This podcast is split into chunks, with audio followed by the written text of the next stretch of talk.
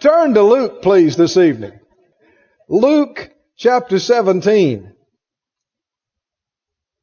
We've been talking about healing in these Friday evening sessions, as you know if you've been here for weeks now and months. We've been talking on the subject of receiving and ministering healing. And we're very, uh, very big on the subject of healing around here. We are uh, confident and fully persuaded that God is still in the healing business and that it is, is His will for all His people to be healed. Somebody said, everybody? Everybody. Know, well, everybody's not healed. I know that. But it's still His will for everybody to be healed. All you got to do is look at the new birth. Is it God's will for any to perish? No, then it's His will for all to be saved. Well, then are all being saved? No. No, they have something to do with it. Right? But it still His will. And it is His will that all of His people be healed, free, blessed, strong, prosperous, successful, a good witness. Amen. And just increase in every good thing more and more day after day. That's God's will because He's good. But we've been studying one by one the individual cases of healing in the ministry of Jesus. If you read Matthew, Mark, Luke, and John, you'll find that there are only about 19 cases of individuals healed recorded. Now, there's a lot more people than that got healed. Sometimes it talks about multitudes were healed in one afternoon. But there's only about 19 individual passages and cases where we're told who the person was, what was wrong with them, uh, how they came to Jesus, what they said and did, what Jesus said and did, how they received. And let me submit this to you. I want you to think about this. Every person, every, now you understand, every, no exceptions, every person who ever came to Jesus to be healed left healed. Every. Now there were times where he went to people and they didn't receive him. And they weren't healed. Uh, in his own hometown. Mark 6, 5 and 6. You know, his own, they, they didn't receive him. They didn't believe he was anointed. Bible said they were offended at him because they said, we know him. This is Joseph's boy. Who's he saying he's anointed? And so he could there do no mighty work. The Bible said. Mark 6, 5 and 6. But Everybody who came to him to be healed left healed. Don't you think that says something? Now there was not one unlucky one. There was not a one that he looked at and said, no, I'm sorry, son, daughter, I'm sorry. It's not my will to heal you. Not a one. Not a one that he looked at and said, no, not now. Maybe later. God's working something out in you. He's teaching you. He's perfect. Not one. Everybody say not one. not one. In order for something to be scriptural, what must you have for it? Scriptures. Right? And in order for a doctrine to be scriptural, you must have scripture for it. And there are people that make fun of us, people like me, and, and, and call us, you know, in error because we say very boldly and unapologetically that it is God's will to heal everybody. Now. They say, oh, no, no, no. No, sometimes, Brother Keith, sometimes it's just not the will of God. Okay, give me scripture for that. You say I'm wrong. Your doctrine is correct. Give me scripture. Why it's not always the will of God. And show me cases in the ministry of Jesus or in the book of Acts. Show me. Scriptures. Well, they can't. I said they can't. So they are unscriptural. Their doctrine is unbiblical. But you and I have been camping here in the Bible week after week after week. And what have we seen? As you believed, be it to you. According to your faith, be it unto you. Amen? Over, over, over, over. And we realize that things are not just all up to the will of God. He said it's according to your faith. So even if it is the will of God, if you don't receive it with faith, you're not going to enjoy it. A lot more is up to us than people have thought for. They want to leave it all up to God. But you can't leave up to God what He's left up to you. So let's go on tonight to our next case of healing in the ministry of Jesus. We're up to number 18. That only leaves uh, 19, is that right?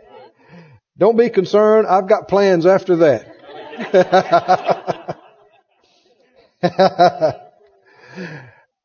but we have studied, I guess, what, 17 previous accounts?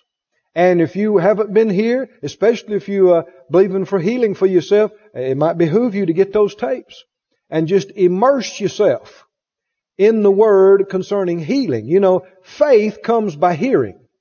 But faith is the same, works the same, but it is specific to the area. You can have strong faith for healing and have hardly any faith for prosperity. Or vice versa.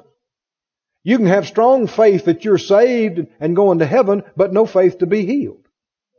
So if you're going to get faith to be healed, it's going to come by hearing, but by hearing what? Hearing the word on healing. Amen? Hearing the word on healing. And, and, and you can't get faith from people telling you it might not be God's will to heal you. Did you hear me? That's, that's a good way to die. I'm serious. Now, I, I didn't start in this yesterday. I had, uh, what was it, 16, 17 years. I did this every day. That's all I did. Morning, noon, and night in healing school. Ministering to people, many of them pronounced terminal. And friend, I am convinced that there is nothing too hard for the Lord. We've, I've seen it. I've seen it. I mean, people come too late to tell me, well, all that's passed away. They come too late to tell me. I've seen it. I've seen deaf ears open up. I've felt growths this big just go away under my hand. They, you felt them and then they're not. And the person looked at me and said, it's gone. It was, it was a lady and this thing, the big old thing was on her arm. She said, it's gone. I said, I know. She said, where'd it go? I said, I don't know. but it's gone. It's gone. Another man had a great big thing in the middle of his back, big old growth. And just, just like that, it was gone. Cancer healed. Diabetes healed. High blood pressure problem. You know, stroke uh, victims and, and all this. I mean, I've seen it again and again and again. I could tell you case after case after case of people who looked like they were a breath away from dying given up by the doctors in the final stages of certain deadly terminal diseases that have been alive now for five years, ten years, twenty years, twenty-five years, working, healthy. But in every one of those every one of those cases, fighters. I said fighters. They wouldn't quit. They wouldn't just lay down and die. They wouldn't give up.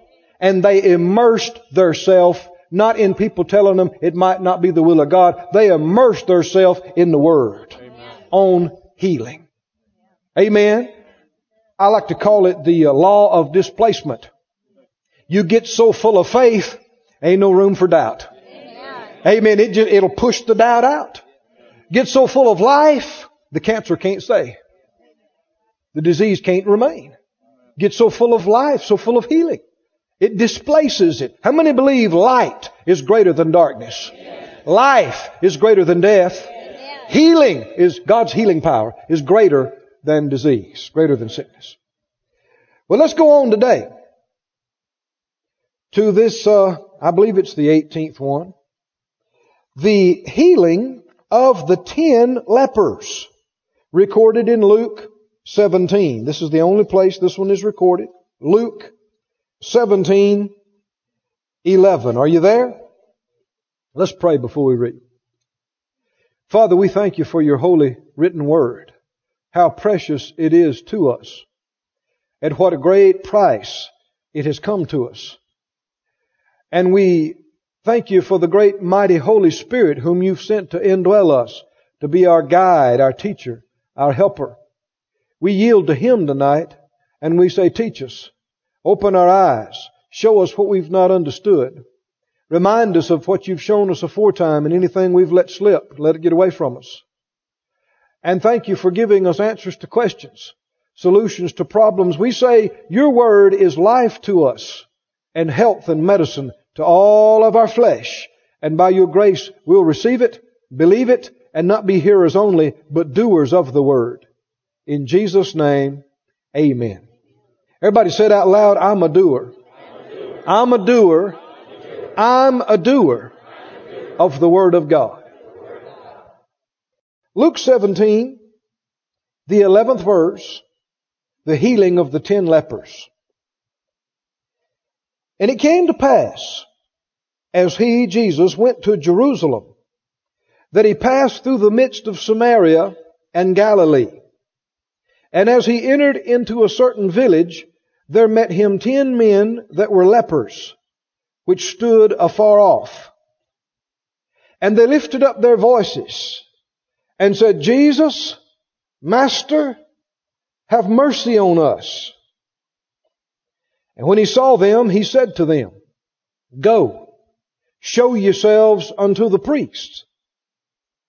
And it came to pass that as they went, they were cleansed. How many believe it happened just that way? This is not a fairy tale. This is a historical account. These men lived. This happened. And one of them, when he saw that he was healed, turned back and with a loud voice glorified God. Fell down on his face at his feet, giving him thanks. And he was a Samaritan. And Jesus answering said, Were there not ten cleansed? But where are the nine? There are not found that return to give glory to God save this stranger. And he said to him, Arise, go your way, your faith has made you whole. Hallelujah. Don't you like that phrase? Your faith has made you whole. Have we heard that phrase before in our study? Let me just remind you a little bit. We heard Jesus say to the centurion concerning his servant, Go your way, and as you have believed, so be it done to you. We heard him tell the woman with the issue of blood, Your faith has made you whole. Amen? Sounds familiar, doesn't it? We heard him tell the two blind men, according to your faith, be it unto you. We heard him tell the Syrophoenician woman, O woman, great is your faith. Be it unto you, even as you will. We heard him tell the man with the lunatic son, all things are possible to him that believes. And the man said, I believe. Help my unbelief. Is faith a factor? And then we hear again, your faith, right here, the one that returned, your faith has made you whole. Now of all the things that many theologians would have had Jesus to say, he didn't say. According to their theories and doctrines, they'd have him say, God in His sovereignty has seen fit to heal you. Or because He is the Son of God, you've been healed.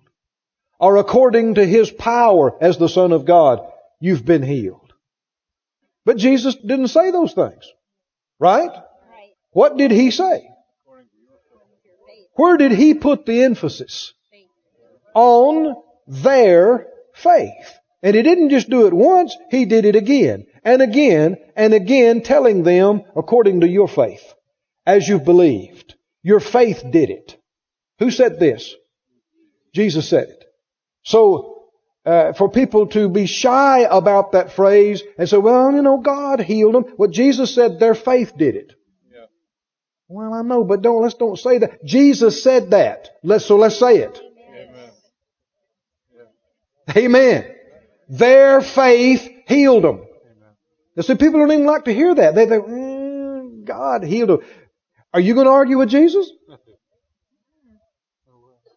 Do you, you've got a better way of saying it? Well, people think they do. Well, yeah, he said that, but, you know, Let's be humble. More humble than Jesus? You see, hundreds of years, centuries of error teaching have left us crippled in the faith realm. Men making excuses for why things don't happen. Putting all the responsibility on God. Well, it's just all up to Him. Well, that's not what He said. He said it's according to our faith. Can you feel what I'm talking about? You even, the, you even talk about it and you, you feel, well, let's don't put too much emphasis. Well, let's put the same emphasis on it Jesus put on it. How many think that would be right?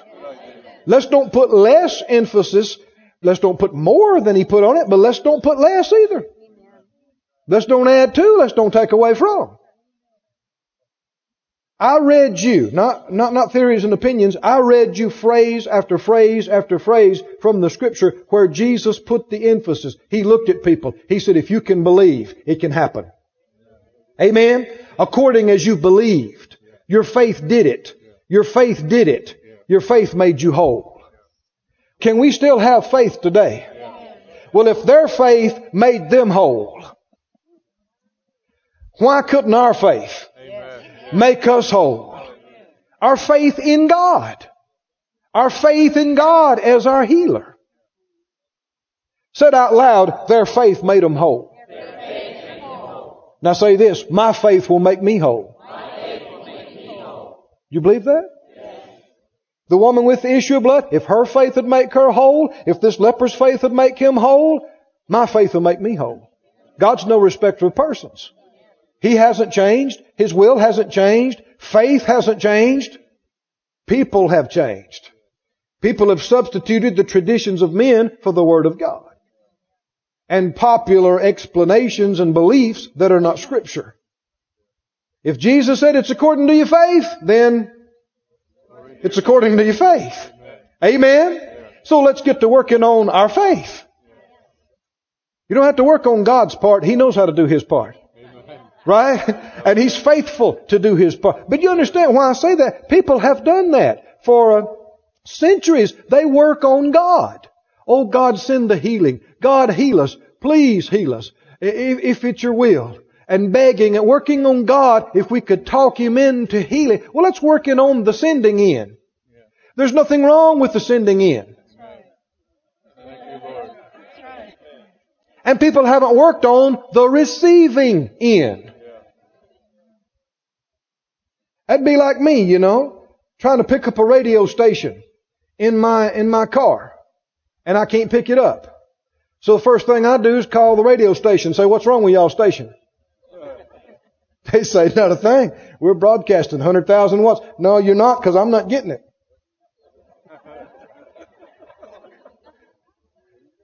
Huh? It's all up to y'all now. Y'all going to send me a signal? They said, we're sending a signal 24 hours a day. No, you're not because I'm not getting it. Well, there's nothing wrong with the sending in. The challenge and the difficulties in the receiving end. Receiving. That's why we're calling this receiving healing and ministering healing. Both sides of it. So let's back up and begin to look at this as we do, verse at a time. Luke 17, 11.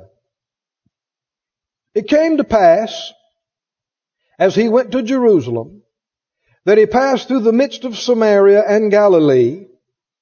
So he's traveling, he's going to, his destination is Jerusalem. And he's going through these different towns and villages.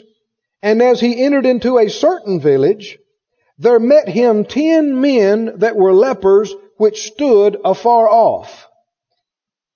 So he's not having a meeting. He's not teaching and preaching. He's traveling. Right?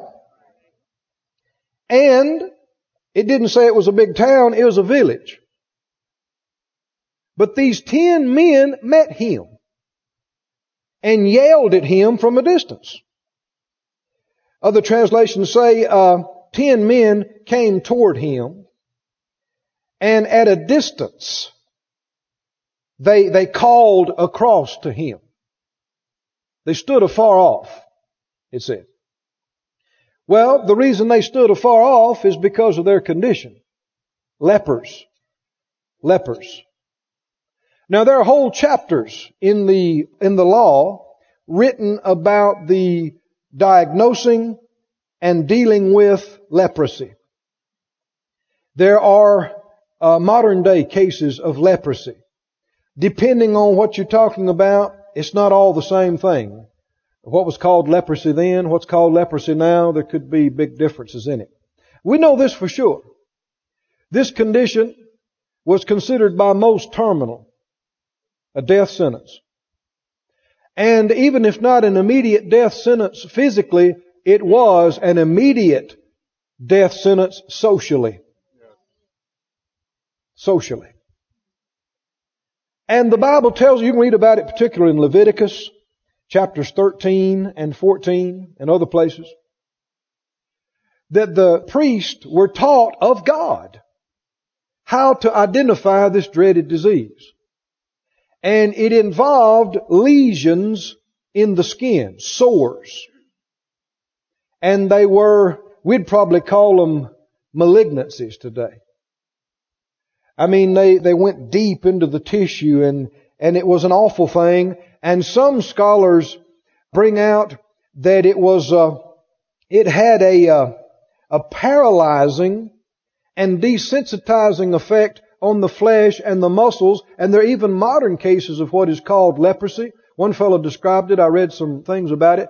He said these people in this modern leprosy colony, leper colony, that they would lose, uh, the skin would just slough and decay and, and one of the bigger problems was losing nerve sensitivity. And, have a, a limb or a hand or a foot absolutely with no feeling in it. He described cases where people would step off of, a step or something and roll, roll their foot and break an ankle and walk on it for days. Couldn't even feel it. People cooking and, and burning themselves terribly didn't even know it. But suffice to say, it's an awful thing. And how many know not of God? I said not of God. God never put leprosy on anybody. Now judgment come, now let me, let me make this statement and this will explain some things. God passes judgment that allows the destroyer access. But it never pleases him. And it's never his will. Did you hear me? That's a whole teaching within itself. I'm not going to go into that, I don't think, tonight. I'll repeat the phrase. God passes judgment that allows the destroyer access. Do you, you understand? It's because of God's mercies that we are not consumed already? Amen. That God's the, if God wanted us to be destroyed, all He'd had to do is nothing. Nothing. Not send Jesus, just leave us alone. We'd all been consumed and destroyed. Now God is looking for ways to protect us and to heal us, to deliver us, but when people make decisions to rebel against Him and sin against Him and won't judge theirself and won't repent, what remains but for them to be judged? Judged of God. And when you're judged of God, it allows the destroyer access. And people are destroyed. Many different ways. But never, get this now, never is it the will of God. Right? And people can say, well, I'm blame God for, no, the people are to blame. Right? For not obeying Him. Not following Him. How many believe it pays to stay just as close to God as you know how? Amen. Obey Him with all your heart, soul, mind, and strength. And if you do mess up, judge yourself. Repent. Get it straight. And then He says, you won't be judged. Well, that's good news. That means the enemy keeps waiting and can't get to you. He's wanting to get to you. Trying to get to you, but can't. Can't. You can keep him waiting for decades. You can keep him waiting all your life. By staying in the will of God. Staying in faith. Obeying God. Can you say amen? But leprosy does not please God. Leprosy is not of God. Or any other dread disease. Now, uh, these men, these lepers, were told in Leviticus 13, uh, well, let let me just read some of this to you. Deuteronomy 5, I'll read that first. Deuteronomy 5, 2, don't turn to these. He said, command the children of Israel that they put out of the camp every leper. Deuteronomy 5, 2. Leviticus 13, 45 and 46.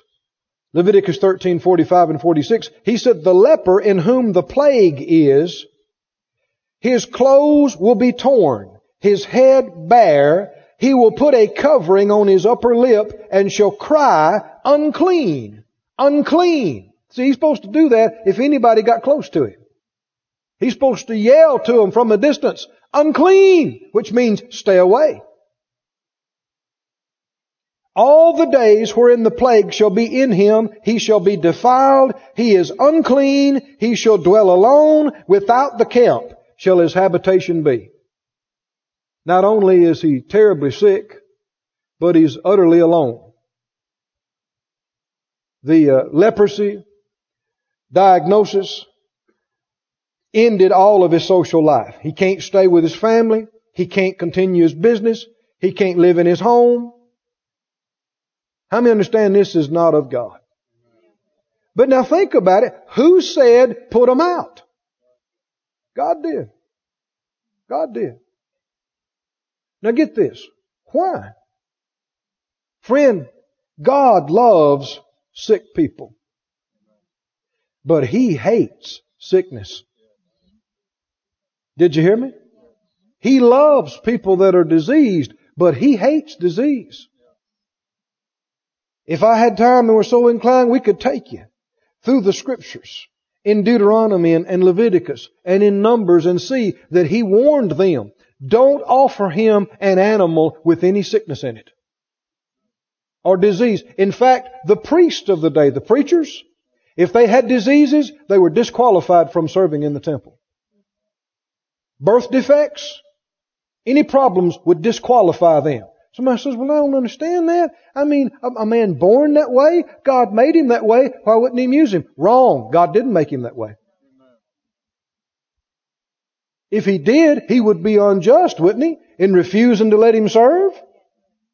Certainly. A lot of these things people hadn't thought about.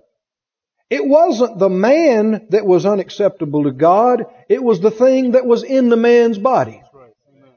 These are the words he used. He said, a priest, for instance, that had a disease or deformity in him, he said, he shall not approach into the holy place that he not defile my place. Well, it wasn't the man. He's born of the right heritage, but what's defiling the place? That disease that's in him. Why? Because it's not of God. It's death. We've got enough sense to realize sickness doesn't improve the body. It corrupts the body. Why would God like disease and deformity and sickness? It takes the beautiful human form that He created, that's made in His likeness and image, and it'll twist it and destroy it and corrupt it and rot it until it barely resembles God anymore. You know any artist that makes a beautiful painting and somebody comes and pours rust and water and junk on it and is happy with the result? Any sculpture that makes a beautiful sculpture and somebody defiles it and puts junk on it and they're happy with it? No. None of these following sickness and disease after sin and the fall of man is an improvement on God's work. And it doesn't please God. All the suffering, all the agony, all the pain, all the terrible stuff in the earth is not God's will. It's the result of man's sin and the devil's work. But thank God there's a Savior. I said, thank God there's a Savior. Thank God there's a healer. And we're, we're, we're in the world, but we're not of the world. And even in this midst of the curse and all the junk, we can live as an overcomer and more than a conqueror through Him who loved us and saved us and paid the price for us. Jesus. Is He your healer? Is He your deliverer? You can live free. I said you can live free. I didn't say you'd never have any challenges or trials or tests, but you can overcome. Again and again, you can win. Amen. And receive your healing and, and receive your deliverance again and again if you put your faith on it. If you believe Him and trust Him and not quit. So it's not the, the sick one that was unacceptable to God. It was the sickness. Same with sin. How many understand God loves sinners? Doesn't He? But He hates sin. You understand that? And you and I've got to make the differentiation. God loves poor people. But I'm telling you right now, He hates poverty. If He loved poverty, heaven would be full of it. And it ain't. I said, it ain't.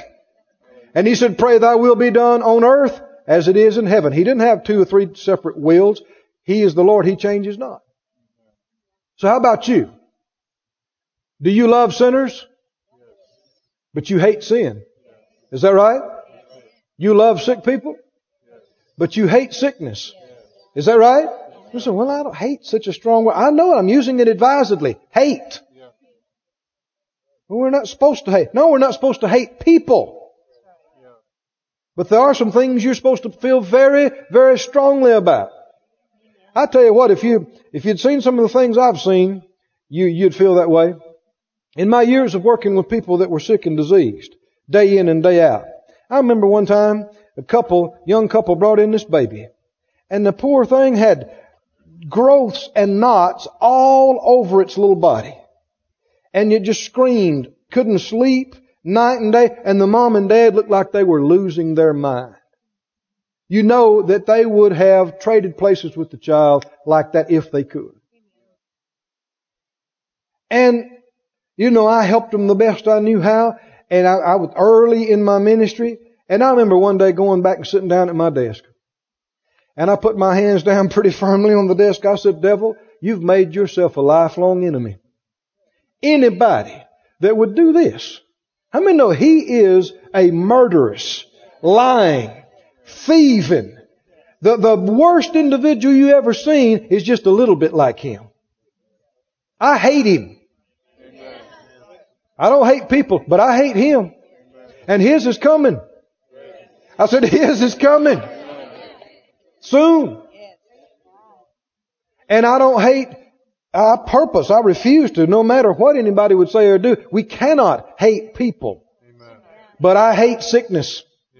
What it does to people robs people of their children and of their fathers and mothers and husbands and wives, robs them of their money and their uh, ability to enjoy things in God and in life. I hate it. I said, I hate it. I hate sickness. I'm against it. Right? Long as this old boy draws a breath, I'm going to preach the truth. Amen. I'm going to tell anybody that'll listen. Sickness is not of God. You don't have to have it. You can be healed. He paid the price. He took your infirmities. He bore your sicknesses. He carried your pains. You can be healed of anything today. Amen. I'm going to tell everybody that'll listen, the devil can't hold you down. He can't keep you sick. He ain't big enough. He's been stripped. He's been brought to naught. He's been put under your feet. Resist him and he'll run away. Jesus said so. Amen.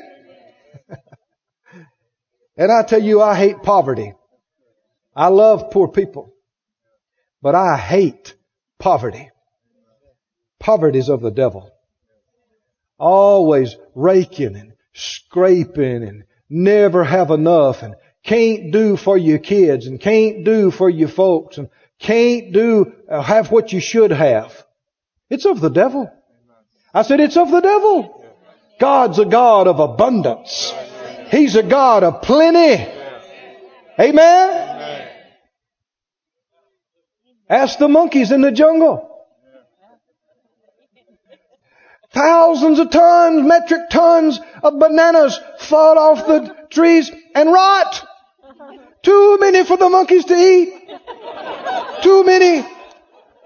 Too many fish in the sea for the other, you know, fish and animals and people to eat. Too many. Too many. God made them all. Don't you believe these lies about, well, it's shortage of this and shortage of that? Don't you believe it? Don't you believe it? God didn't create a planet that wouldn't sustain the people. There's vast wealth we've never even tapped into. Amen? Claim some. I said claim some. You know, there's more $100 bills than there are ones. So claim the hundreds. Amen? And the bigger increments too. Quit messing with the ones and just claim hundreds. Luke 17, 13. They lifted up their voices. They said, Jesus, Master, have mercy on us. What they ask for? Mercy. We've seen this before, haven't we? In, in our studies. Other accounts, people came and asked for mercy. Well, what did they desire? What did these ten lepers desire? Healing. Well, why didn't they just ask for healing? They asked for mercy. What did they get? They got healing, which means healing must be a mercy. Right? A mercy. If it wasn't a mercy, I reckon Jesus would have corrected them or something. Right? Because they asked for mercy and they got healing, and we, we've seen this repeatedly in the scriptures. Is healing a mercy? Does God have more than one mercy? Yeah, hold your place here. Go to 2 Corinthians real quick. Wonderful scripture here. 2 Corinthians and the first chapter and the third verse, 2 Corinthians 1, 3 says, Blessed be God, even the Father of our Lord Jesus Christ, the Father of mercies, plural, and the God of all comfort. Does God our Father have more than one mercy? Well then there is forgiving mercy. Right? Cleansing mercy. What other kinds of mercy is there? There must be, apparently, obviously, healing mercy. Right? Repeatedly, people asked for mercy, and the Lord didn't say, well now, I thought you wanted healing. Healing's what you know. They asked for mercy, they got healing. Said out loud, healing, healing. is a mercy. But now let's get back to this then. People say, uh, well, healing's not for everybody.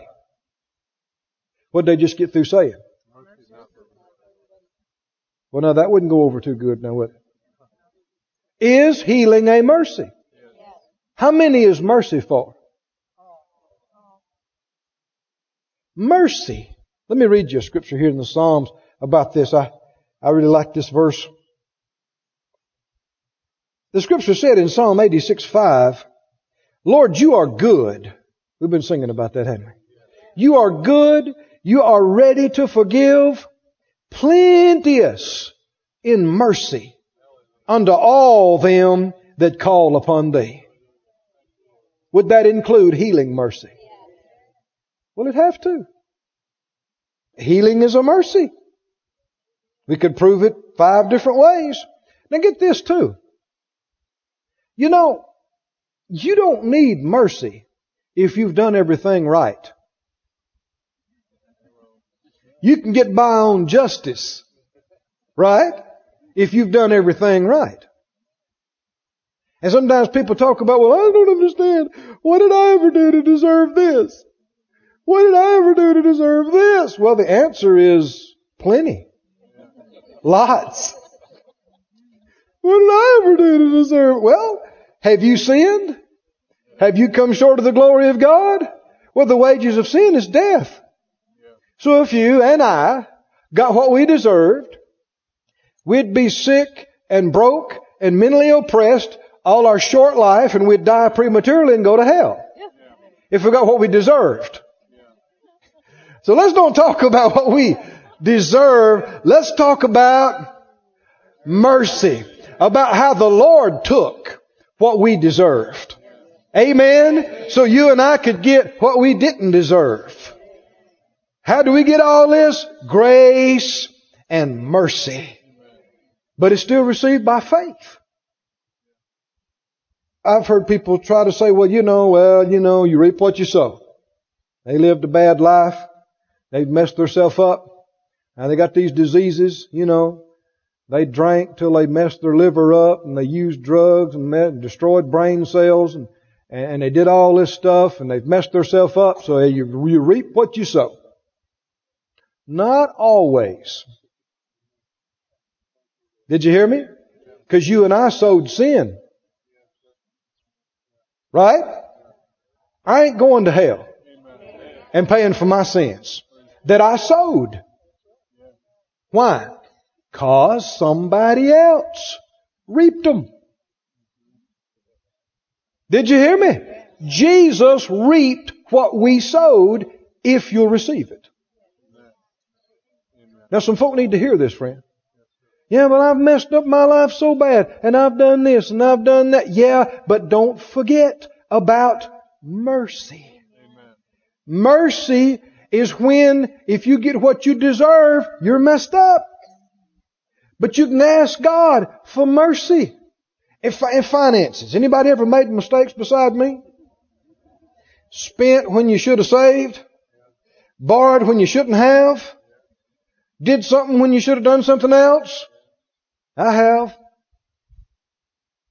And there's been times I had to go and just put my nose in the carpet and say, Lord, I'm sorry. You tried to talk to me. You, but no, I had to get it. And here I'm messed up. And I can't even blame the devil. He just dangled the carrot and laughed while I messed myself up. And so Lord, you know, I did it. It's not your fault. I did it. And if I reap what I've sown, if I get what I deserve, I'm going to have 10 more years of this. Or five more or whatever. But Lord, I'm asking you for mercy. I'm asking you, oh, how many believe He is rich in mercy unto all them that call on Him? What are these ten lepers standing out there for? Now you gotta ask yourself this question. Why are they lepers? Sometimes we don't ask these questions. There's a reason why these men are lepers. I don't know why. But I know that God's people had a covenant of healing. Did you hear me? And a commitment from God, if they'd keep His statutes and obey His commands, He'd take sickness and disease out of the midst of them. Isn't that right? Well then why are they lepers? I don't know. But it very well could be that they've, I, I, mean, they might have been thieves, they might have been liars, they might have rebelled against God, they might have been idol worshippers, I don't know what all, but it didn't make any difference what all. When they stood up and said, Jesus, have mercy on us. They're not telling him they deserve to be healed. They're not telling him they've done everything right. They're asking for mercy. Everybody say mercy. Mercy. Mercy. What'd they get? They got mercy. They got healing. Healing mercy. I don't care what kind of rascal any of them been. If they had done dirty deeds, I don't care what it was, how they got that way, didn't make any difference. If it was ignorance or sin or rebellion or whatever it was, God's mercy forgave all, healed all. Is He still that way today? How much more in this New Testament covenant of grace is He this way? how much more should every child of God be healed no matter why they are the way they are? Of anything. Yeah, but Brother Keith, they have AIDS. And they were doing this and they were doing that and they were doing drugs and wrong lifestyle. So? So? Well, they're robbing the bank and got shot. So? Bible said Jesus came to die for sinners. And they qualify. Everybody say mercy. Mercy! Mercy! The thing that holds people out is they, the devil comes and says, you've been too bad. Don't you even think about God and heal you. Don't you even ask Him. You don't deserve anything. You don't, you've messed yourself up. You've lied. You've stolen. How are you going to qualify? How would God bless you? Mercy. Mercy. Mercy. He is a merciful God. I tell you what, time after time, when I put my nose in the carpet and did what I just told you, Lord, have mercy on me. He bailed me out. Amen. He bailed me out. I got behind on my taxes one time. Dumb. We'd never made any money. Never had anything. And begin to make some and begin to increase, so we just spent it. Dumb. Thank God this was a few years ago. But, uh, got behind to the tune of like $13,000, which was a lot to us right then. And that's what I had to do. I just had to put my nose in the carpet and said, God, dumb, dumb. We were just dumb. The psalmist said fools because of their iniquities and transgressions are afflicted. I said, Lord, I need help though. Have mercy on me. The Lord dealt with a man. I didn't go, I didn't go telling any sob stories. You don't have to. I told the Lord. Amen. Amen. I didn't get up in any service and, and say, can you help me? Please, can you, can you help this preach? No. Thank God didn't, didn't do that. Uh, now if somebody does, don't judge them. Okay? Don't judge them. Show mercy. And uh, a man that I hadn't met but just a time or two, I was uh, visiting with him on something, and he told me he he had had some tax challenges, and he he had more money than me, and uh, I said, well, I understand that. I've had some of my own, and that's all I said. This was like at a meal. Later on that same evening, he said God dealt with him all afternoon. He said, how much do you owe the IRS? I said, well, why do you need to know? He said, I need to know. God's dealt with me about something. I told him. He didn't blink an eye. He said, well, I'll send you a thousand dollars every month till it's paid. Ain't talking about building orphanages. We're not talking about buying TV equipment for the church. This is Keith and Phyllis being dumb. Everybody say mercy. mercy. Now folks say, well, you were dumb and you made your bed hard so you got to lie in it. No thank you. You can believe that if you want to. But I believe in mercy. Mercy. I tell you what, every month in the mail, every month in the mail, thousand dollars, thousand. Of course, we took it right straight and sent it to the IRS, and that thing was paid for. God's merciful. Even if you do dumb stuff. But now, if you keep doing dumb stuff and you come back and ask for mercy, He's going to want to say, hey, come on, come here. Sit down right here. Now, how come you hadn't listened to me? This is like the fourth time in the same area. I've had to, you understand? God will want to talk to you. Why aren't you listening? Why haven't you made changes? And if you just are hard-headed and just rely on mercy to be disobedient and rebellious, that's going to catch up with you. That's going to cost you. But if you're sincere and willing to obey God and follow Him and listen, He will bail you out time and again. Amen. And even if you've sinned and messed up your body with a wrong lifestyle, He will heal you. Even if you've been rebellious and ran from God and did stupid stuff, He will heal you. He will heal you. I know of a man, good friend of mine. He a little, little older than me. And back in the late 60s and early 70s, I think he tried every drug that there was. And he was flying all the time. This was before I knew him. But he got to Jesus, but by the time he did, I mean, he was, he had fried brain cells. I mean, it, it was pitiful. I mean, his, his best response to most things was, cool, man. Right on. I mean, he, he's, he's floating. He's, he's not fully there. You understand what I'm talking about? It wasn't funny. I mean, he was, he had fried brain cells. Got in the Word. Began to speak over himself. Now he's pastor of a large, successful church. Articulate. Sharp. I reckon God just recreated some cells. I don't know what he did, but he fixed it. And he's the one that fried them with LSD and heroin and every other crazy thing. Everybody say mercy. Mercy. Mercy. Mercy. Mercy. God has mercy on child molesters. God has mercy on rapists. Some say, I don't know that I would. Well, we ain't talking about you. Glad you ain't God.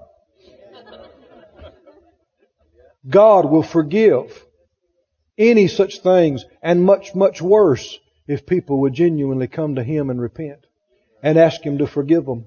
Not only that, but He'll restore to them the joy of their salvation. Amen. And use them. I said use them. I said, Well, I wouldn't use them. Well, you ain't God. He knows people's hearts. Hallelujah. They asked for mercy. What'd they get? They got healing. Healing is a mercy. Does the Lord still have mercy today? He said, go show yourself to the priests. Go show you to the priest. Now, you'd have to read Leviticus 13 and 14 and know these things the significance of what he's telling them. What did he tell them to do? Go show yourself to the priest. Now Leviticus 14, in fact, if you want to just flip over there, well, no, don't. We could spend a long time there. He gives them instructions. And it all starts out by if the leper is healed. He's, he's outside in the wilderness, maybe been living there a long time. And he comes up to the wall of the city and he cries out to the watchman and he says, would you send a priest to examine me? Why? Jehovah has healed me. Well now they know if he's healed, it's a miracle. But they believe in miracles. And so the Lord gave detailed instructions, read, read about it sometime, Leviticus 13 and 14, about those two chapters, about what they were to look for. Look at the skin. Look at the hair in the skin. Sometimes they shut them up for several days, quarantine. And you know, this is interesting because this is way before anybody knew about germs. Did you hear me? Of course, God already knew. Quarantine, why would they do that? Well, because He told, it's the only reason He told them to. And, uh, then if he was cleansed and healed, then the priest would offer sacrifice for him. Beautiful type of Jesus in that sacrifice. And he would pronounce the man clean, then shave his head and shave his whole body, and he can be reintroduced to society. He can go home. Amen. Back to his family. He can own, run his business. He's back in society. But it's a miracle. But there's only one reason you go to the priest. You've been healed. And what does he tell these ten lepers that are yelling at a distance, crying out, Lord Jesus, have mercy on us? and he, I guess he probably have to yell back to them because they're at a distance. Go to the priest and show yourself to him. Here's the big question. Why? Why would you do that? You don't want to do it if you're not healed. Because some of these guys, you understand who some of the priests are? They're some of the ones that killed Jesus. And you could be stoned. Being at the wrong place, the wrong time, cause them to be unclean before they go to the temple. I mean, you, you could be in a lot of trouble. There's only one reason you should go, and that's because you're healed, and at that moment, there is not healing manifest in their body, because we read just a minute later, it happens later. Right in their body. Oh, friend, you can see faith here, can't you? What kind of healing is it? We talked about spirit initiated healings and faith initiated healings. There is no doubt. This is a faith initiated healing. They came to Him. They asked Him for help. Amen. They must have believed something could happen or they wouldn't have come to Him. They must have believed or they wouldn't have asked. He gave them instructions. They obeyed the instructions. Faith obeys. Faith acts on the Word. Amen? This was not spirit initiated. This is faith initiated healing. These lepers initiated their own healing. Didn't they? Jesus is not having a meeting. The Holy Ghost didn't send Jesus out to them. They found, they heard he was passing through and they, it wasn't safe for them to do this, but they went out there. Maybe it's why ten of them together. Has strength in numbers. And they yelled and hollered till Jesus heard them. They didn't want to get too close, but they yelled and hollered and they pled for mercy. That's faith. Faith makes you do that. You believe you can be healed. That's why you make the effort. You get out there. Cry and call. He said, go show yourself to the priest. Why? They could have looked at their bodies and there's no change. See, here's the big question about receiving healing by faith. When are you going to believe you're healed? When? That's the big deal. The big question. There's no need for them to go to the priest unless they're healed. But Jesus says, go show yourself to the priest. That's what they do.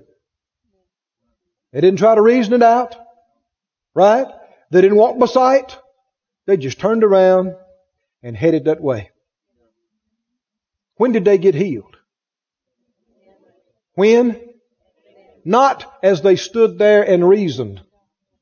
Not as they stood there and questioned, well, Jesus, why should we go to the priest? We're not healed. That's how you stay sick. You understand, even people that believe in healing, so many times go to meeting after meeting, prayer line after prayer line, turn in prayer request after prayer. Y'all, y'all keep praying. Y'all keep praying. Well, well, when are we going to believe we're healed? When? Well, so many times people, they're not acknowledging it, but they're not going to believe they're healed until they see healing in their body and feel healing in their body until the doctor gives them a good report and then they go, okay, great, it happened. Well, then there was no faith involved at all. If you wait to believe you're healed till you see you're healed, it's too late for faith. Abraham, the God of Abraham, Romans 4:17 says, calls those things that be not as though they were. Amen? So what were they doing by their actions? Were they not calling their bodies healed? Were they not acting like this is our day of cleansing? Even though the leprosy is still there, the lesions are still there, the paralysis and the insensitivity is all still there. They might be dragging a foot along. They might be, you know, having bandages to hold their skin on that kind of, but they said, this is it. This is our healing day. They didn't sit up there and cry, well, Lord, if you'll heal us, then we can go. If you'll, if you'll touch us. And he, he didn't touch them. How many believe there's healing in the Word? There's healing in the words of the Lord. Go show yourself to the priest. Well now, what are you going to do? You're either going to argue and fuss and talk about what you still feel and talk about the test or you're going to say, this is it. I'm healed. Before you see it, before you feel it, one minister said, a lady looked at him and said, well, now, I'm not going to say I've got something I can't feel. Well, then you're going to do without. You got to believe that you're saved no matter what you feel. Right? You got to believe He's washed your sins away no matter what you feel. We're saved by grace through faith. And you got to believe you're healed even though the pain is there, the problems are there, the tests are there. When are you going to believe you're healed? When? There's got to be a point where before you see and feel, you say, this is it. God's heard my prayer. I believe I've received.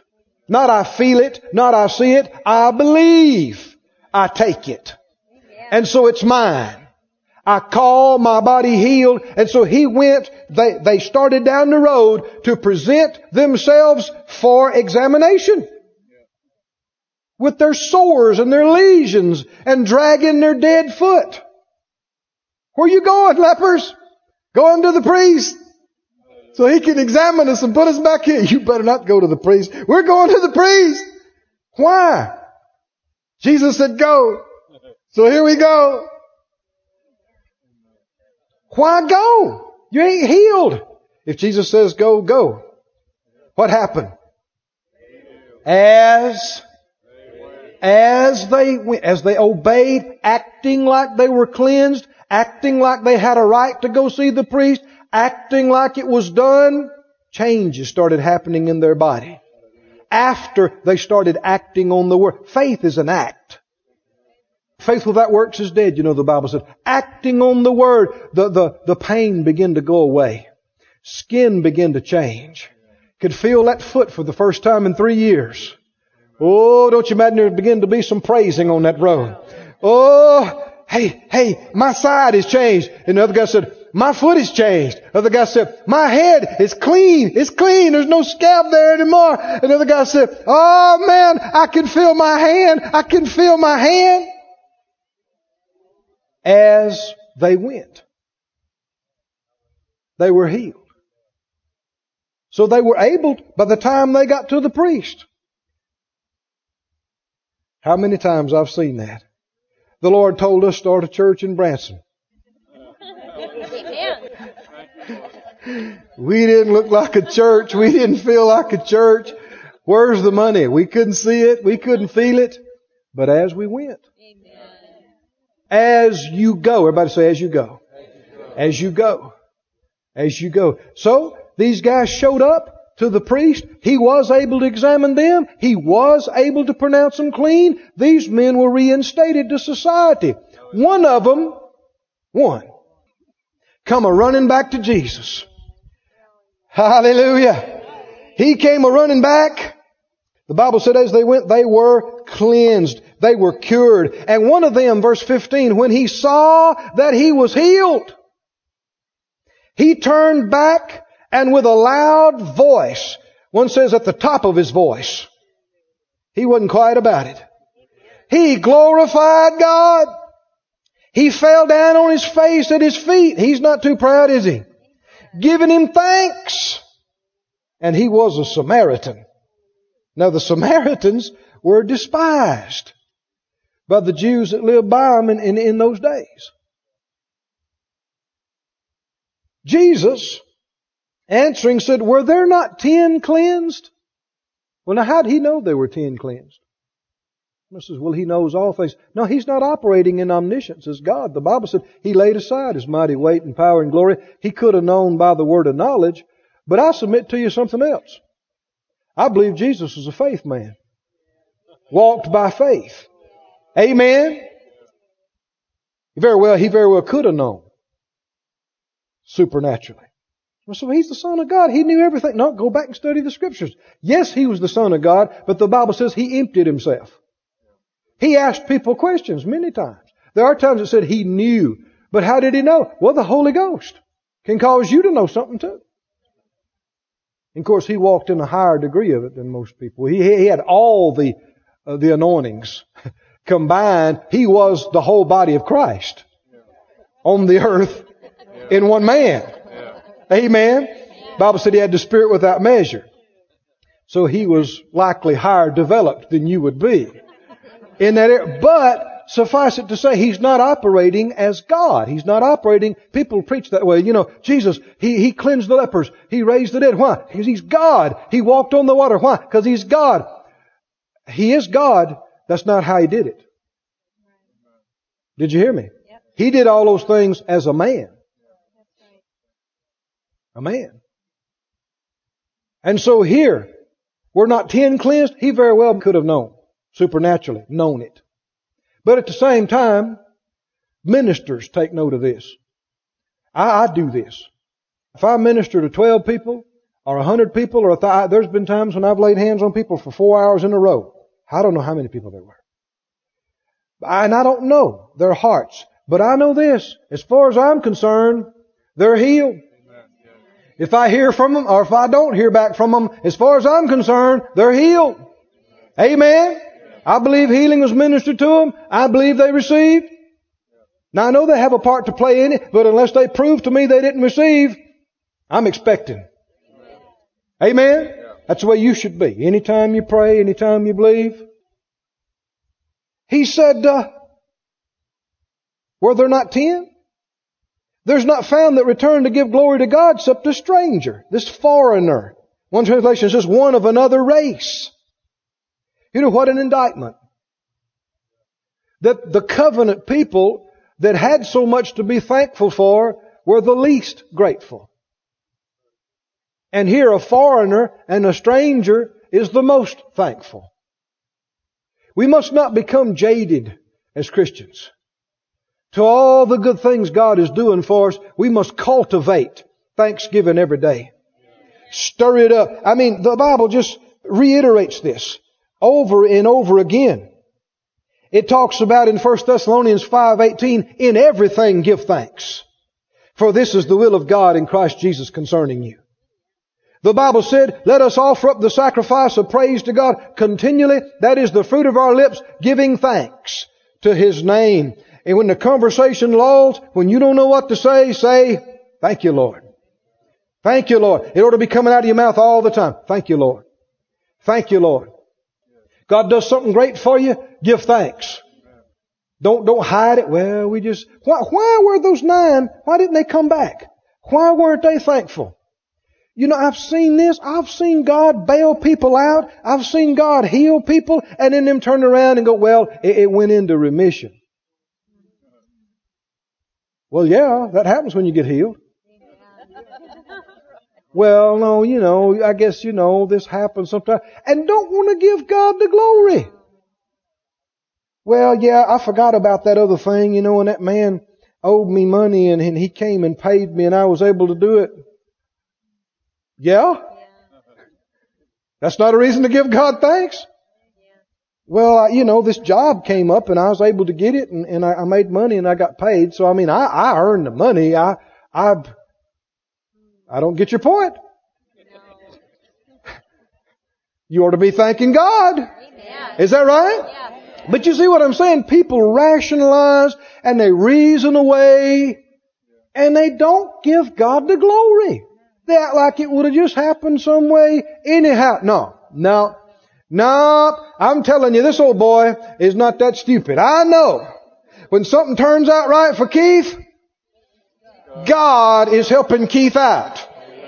And I want God to keep helping Keith out. So I'm going to give him the glory. I'm going to give him thanks. Amen. I mean, let the Lord know and tell other people what God did for you. And he, I mean, this man stood up with a loud voice Jesus, heal me! Oh, he's one of those. Yes, he is. One of those healed lepers. Jesus saved me from losing my house. Jesus saved me. He saved me. Oh, it's one of those, goes over to that faith church, I bet. That's right. One of those that still got his house. You, you watch this now. You're not ashamed to give God the glory. You're not ashamed to praise God. He won't be ashamed to step in for you, move for you, change things for you, heal you, deliver you. He said it, didn't he? If you're ashamed of me and my words before men, I'll be ashamed of you before the Father. he said, he said those words. I'm not ashamed of him. I'm not ashamed of the gospel. I'm not ashamed of healing. I'm not ashamed of faith. I'm not ashamed of prosperity. Amen. I'll tell anybody. I won't whisper. I'm not ashamed. Y'all believe in that healing? Yes, we do. Yes. Y'all believe God still does miracles? Oh, we believe it and we know it. We believe it and we experience it. Y'all speak in tongues? Yeah, you want to hear? We don't know about all that. Yeah, but we do. And we give God the glory and we give Him all the praise. Amen. I'm telling you, it's those who are bold to act on the word who get miracles. Those are who it is. He looked at the man. He said, arise. Get up and go on your way, William says. Your faith has brought you recovery. Your faith has made you whole. Is it still happening today that people's faith can make them whole? This ministry has been brought to you today free of charge by the partners of Moore Life Ministries and Faith Life Church. If you would like to help send this word to others at no charge, you can become a word sender today. For more information, visit our website at moorelife.org.